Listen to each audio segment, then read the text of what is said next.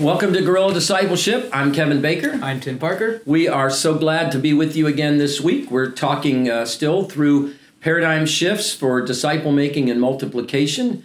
And uh, I'm going to just right, get right into it. Tim, what are we talking about today? Our first one is one you've probably heard us beat this drum over and over and over again. We're going to beat it again. Hopefully, not beat a dead horse. um, but it's we say it because it's so important, and we say it because we want to highlight it distinctively from all the other ones.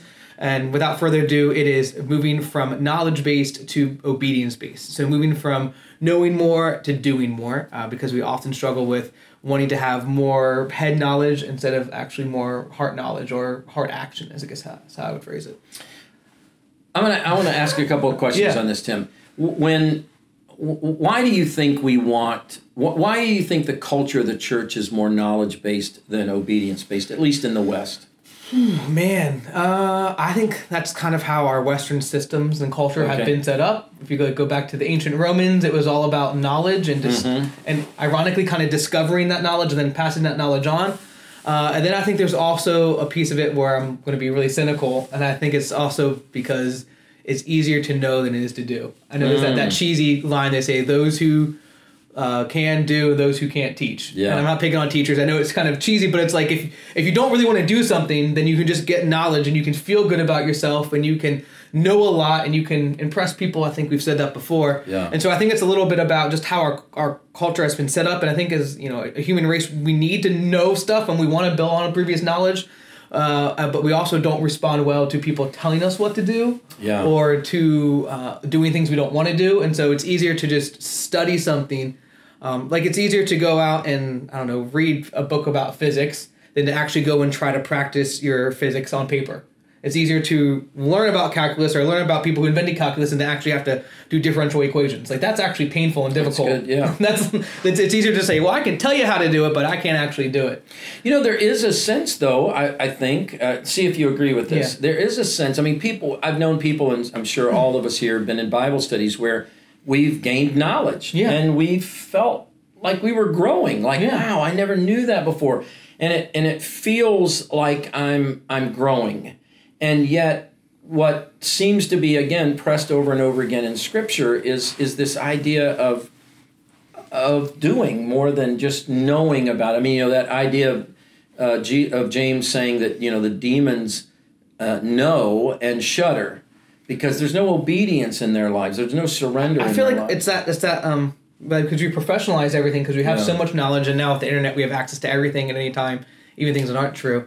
That when we um we just I think there's that kind of lie that we believe from the evil one that mm. says you just need to know one more piece and then you'll be good enough. And so I think that's kind of a a lie of our culture and Christianity that you know Satan has kind of put his hands into is uh, who, wherever you are on your walk, everyone always thinks they just need to know a little bit more.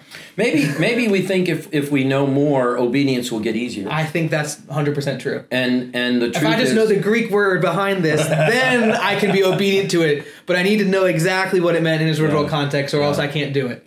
It's kind of like a, a, a you know a mom and dad going away and saying to the kids, "Hey, we want you to clean the house," and um, and you know instead of cleaning the house, they start debating. Well, what does really the word "clean" mean? Do you know what's the root of clean? Oh, clean means to, and you know so is they. the house or Yeah. the house? Yes, is it yeah. the entire house? yeah, or which house was he talking about? Uh, my playhouse? Right right and so we we it's almost like in without realizing it we do a lot of um, a lot of ways to avoid getting to the know one thing do one thing you know learn one one thing do one thing we we you know there are certainly times where i have tried to figure out okay god really is this what you want me to do uh, this is a hard passage and jesus even said that sometimes when he was teaching this is a hard message. You know, people pushed up against him, and he's like, "Yeah, this is a this is a hard passage, a hard message that I'm going to give you." Oh, it's funny how resistant church people are to obedience. To, I mean, even to say, and we've done this, and we're continuing to do this, and we're not going to leave, uh, get give up doing this. Is to say that it, to existing Bible studies, hey, would you just put one new practice in? I don't care what you're doing, how you're setting your small group up put this new practice in of asking people each week, what's one thing that you're going to do this week in obedience to what you just studied? and then following up the next week with, Did you do it? Yeah. That simple practice will drive church people crazy. If you want to drive church people, they will start looking for a new church. But I, I don't like going there. These people are legalistic. They're asking me to actually obey what God wants, and they're they're wanting me to tell them how I did next I actually week. have to do something. I- yeah, but I mean, it drives church people crazy. But it really doesn't drive non-church people crazy. If you've ever gotten a, a, a group of people who aren't churched in a place where they're beginning to talk about what God wants, um, they're willing to try it and say, "Well, I'll see if it works." yeah. Um, hey, why don't we do that? Why don't we adopt the attitude of, you know, Jesus told me to obey this. Um, I'm going to try it. I'm going to see if it works to be uh, more forgiving or to love my neighbor as I'm saying, you know, to begin to practice that. Some of the things that Jesus taught us are not something that you just do once. They are. They they really mean that I've got to develop a different lifestyle. But I can't develop a lifestyle without beginning new practices. I can't you know, I, I, I, it would probably benefit me to have a lifestyle of uh, exercise that I don't have right now. Um, well, I got to start somewhere, Yeah. right? I gotta, I gotta figure this out. I've got to, uh, I've got to work on what that would look like. Um, you, you're a, a guy that goes to the gym. How many days a week do you Just go? three days. Just three days. Just three days.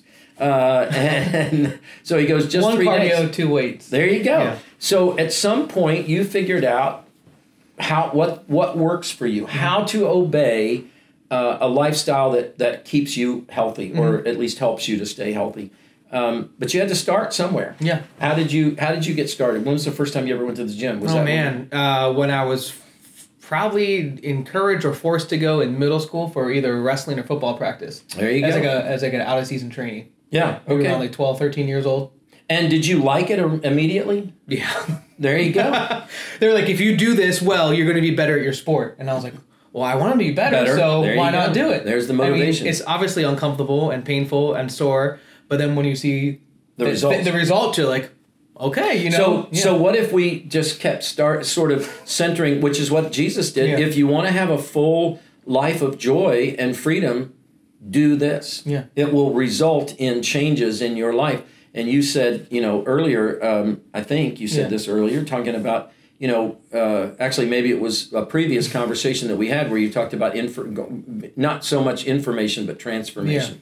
And if we want our lives to be transformed, if we want our marriages to be transformed, if we want our parenting, our our our we want depression gone, anxiety gone, then you know we've got to begin to practice what Jesus told us would release us into those things that that would give us the life the results of the lifestyle he mm-hmm. had. So yeah, I love that. So we want to we want to ask you, please don't try to even do this in your own devotions. Just ask yourself this question: What's one thing I can do in obedience to what I just read? It can be small. It does not have to be life-shattering. I mean, it can be, you know, if Jesus is talking about um, praying, you know, cast your cares on me. Stop right there and say, okay, Jesus, here's the cares I have. I'm Yeah. going to pray. I'm going to let you have them. Just begin to do something. Ask the Spirit of God. Don't let me read the Word. Don't let me be a part of my Bible study. Don't let me go to church without having one thing that I'm learning every day. Just one microscopic, micro shift that I can make that will help my life become more and more uh, patterned after your life, Jesus. That's what we're looking for. So that's that's kind of that knowledge based. We don't want to just keep puffing ourselves up with knowledge. Paul said that uh, not good, but obedience will actually transform uh, our lives. What was our next one? Our next one is from telling to discovery. So it's the idea of it's not Mm. our job to uh, encourage or even say you need to do this, you have to do this, or if you only did this, your life would be better. But helping people, especially those outside of uh, following Jesus, to discover what's better and to uncover it with their own experiences and walk through in it with a coach, with someone equipping them, not just here's a read the Bible, it will make your life better, get out of my hair, Yeah. but actually helping them, holding their hand to discover. And uh, because when you discover something, it's more powerful when you um, can experience it for yourself versus someone just um, telling you something. I know that whenever someone like yells at you or wags their finger, you ought to do this or you ought to do that is is like is our human nature, and especially my human nature, be like, I don't want to do what you tell me. If you ask me, I'll do it. Or if you walk through it with me or you encourage me to try it, I'm way more open. But the finger wagging just is so offensive. How how, how was? Uh, did you find seminary easy? Was it easy? Yeah, it wasn't too bad. Okay. I went Um, right from undergrad right into it, so I didn't Okay. have like a I didn't have a break. Yeah, that's exhausting. Um, It helped but with you like school? Uh, I loved. Uh, I didn't really like seminary, but I loved school. Yeah, Okay. I was really good at l- learning how to learn. I, I learning how to answer the tests. Oh wow. Like you can make mem- forced memorization kind of stuff. That came really easy to me. Do you remember your first sermon? How how uh, how much time did you spend preparing for your first? Oh sermon? man, my first sermon was before I went to seminary. Uh, I got to preach at a church I was interning at. Uh, I don't know, maybe twenty hours. I don't know. So so Yeah. twenty hours for uh, twenty minute, thirty. Yeah, minute? it was probably like right at twenty minutes max. 20 minutes. Yeah. So 20 hours for a 20 minute message. Yeah. So if um, I'm sure that we don't always spend that much time. Sometimes I spend more, sometimes Yeah. I spend less. But so I, you know, Tim and I, when we are teaching, have spent some significant time letting the passage speak to us, trying to figure out what is it that Mm-hmm. it's saying. And then asking God to help us to know what we should be teaching. Yeah. How, how, how, what is it, God? How do we express this truth? so the people who come to listen um, are in a sense being spoon fed right like oh we're going to do all the hard work We've for chewed it, you. we've digested it, exactly we're going to with it. we're going to regurgitate it out for you so all you have to do is absorb all of its beauty and nutrients um, so to ask people to say hey we're going to stop spoon feeding you god's word. We're going to ask you to begin to discover for yourself what it says it is a it's a change. It's it's going from that was easier to this is harder. But i think one of the reasons why this is so important is um, we have a generation of young people today who are turning off from the church telling them what to believe they want to dis- they're spiritually open. They really are. In fact barna would say there's this this uh, upcoming generation is one of the most spiritually open generations that we've seen in decades. But they would rather discover it. And w- jesus used the discovery method. Maybe the beg- biggest reason for us to implore uh, a shift from teaching and, telling the way that we normally do. Let me tell you what the Bible says, or let me tell you, as, as uh, Tim said, what you should do. To let's discover it together is that's what Jesus did. He often answered questions with other questions. Instead of just easily making the, oh yeah, here I'll tell you everything you want to know. It's like, well, what do you think it says? You know, uh, Master, what what must I do to inherit eternal life? Well, what do you think the Scripture says about that? It was not so much just, I'll give you the easy answers. He taught in parables, which had to be deciphered. What is he trying to say? And Jesus allowed people to not discover. He gave them the freedom to say, if you're not interested enough, you, you can just say that I'm crazy and walk away. Yeah. Or you can say, he does teaching doesn't make sense. I mean, I often thought about how fun it would be to preach in parables. like this And if people want to know more, they can come back. if they want to know more, they can do exactly what they did with Jesus, right? Come back and say, "Why are you? What did what did you mean by that? This doesn't make any sense to me." Um, but he, because here's I think the key thing: if you are told something, you might remember it. Correct. If you discover it, you will definitely remember it. Discovery has more impact on me when I find it for myself than it does when when somebody just tells me. Uh, because when somebody tells me, um, it's sort of like it's sort of like getting what you didn't work for. Uh, if I've had to work for it, it's more important to me. Uh, but when somebody just gives me and gives me and gives me, it's like, eh, well, they just gave it to me. It's not that big a deal to me. So um, this requires us, if you're if you're not catching on to this, part of the reasons that these paradigm shifts are hard is that it requires us as the church to beyond get beyond our comfort zones and the easy life of just come and tell me what I'm supposed to know. And it and it gets us to the place where we have to search for ourselves what the scripture says uh, and allow God to speak to us. We want God to speak to us, but um, there there may be some effort involved in learning to listen to hear His His voice. So discovery is a, a critical uh, method. It's slower.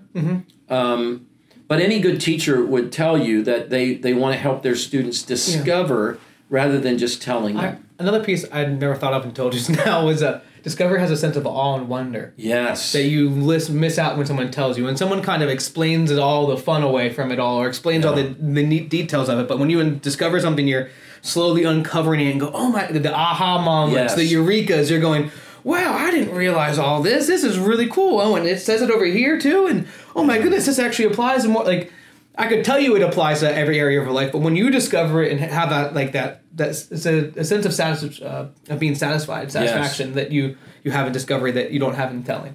And that's why we've been encouraging you to learn, if you've been listening to us, to learn the Discovery Bible Study method. It, it, it, it's not so that you can do Bible study that way all the time. It's that Bi- Discovery Bible Study is a wonderful way to invite neighbors, friends, coworkers, whoever, business partners, uh, family members, even into a place of discovery of God's Word where you don't have to set yourself up for a teacher as a teacher. And it allows them the power of discovering for themselves that God is live, real, loves them, and is speaking to them.